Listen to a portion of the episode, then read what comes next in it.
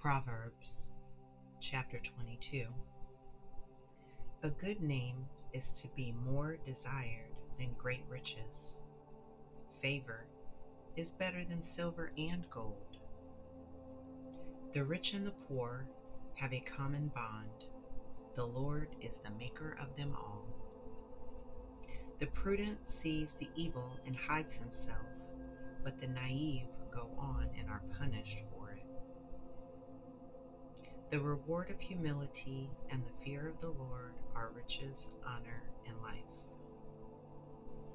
Thorns and snares are in the way of the perverse. He who guards himself will be far from them. Train up a child in the way he should go. Even when he is old, he will not depart from it. The rich rules over the poor, and the borrower, borrower becomes the lender's slave. He who sows iniquity will reap vanity, and the rod of his fury will perish. He who is generous will be blessed, for he gives some of his food to the poor.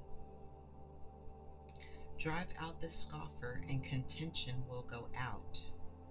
Even strife and dishonor will cease. He who loves purity of heart and whose speech is gracious, the king is his friend. The eyes of the Lord preserve knowledge but he overthrows the words of the treacherous man.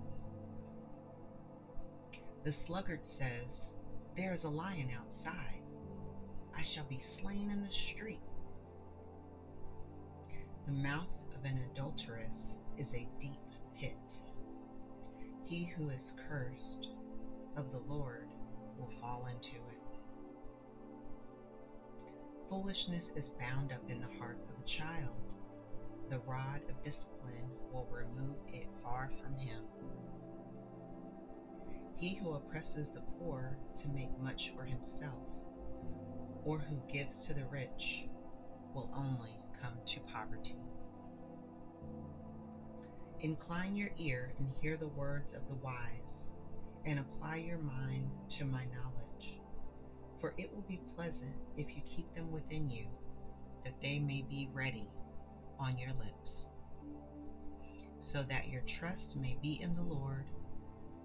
I have taught you today, even you. Have I not written to you excellent things of counsels and knowledge, to make you know the certainty of the words of truth, that you may correctly answer him who sent you? Do not rob the poor because he is poor, or crush the afflicted at the gate. For the Lord will plead their case and take the life of those who rob them. Do not associate with a man given to anger, or go with a hot tempered man, lest you learn his ways and find a snare for yourself. Do not be among those who give pledges, among those who become sureties for debts. If you have nothing with which to pay, why should he take your bed from under you?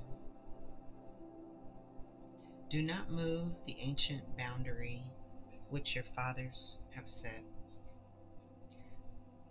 Do you see a do you see a man skilled in his work?